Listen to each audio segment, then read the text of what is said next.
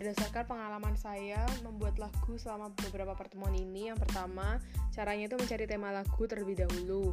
Yang kedua merenung terlebih dahulu supaya mendapatkan pencerahan dari Tuhan biar mendapat lirik lagu. Terus kemudian membuat lirik lagu yang yang keempat mencari nada yang sesuai dengan dibutuh yang dibutuhkan atau mencari nada yang pas buat lirik tersebut. Yang kelima membuat nada atau merevisi kadang. Jika liriknya tidak pas dengan nadanya maka diubah. Yang keenam mencoba lagu, lagunya. Terus yang ketujuh mengupload ke Ancor kemudian dikirim tugasnya linknya di GC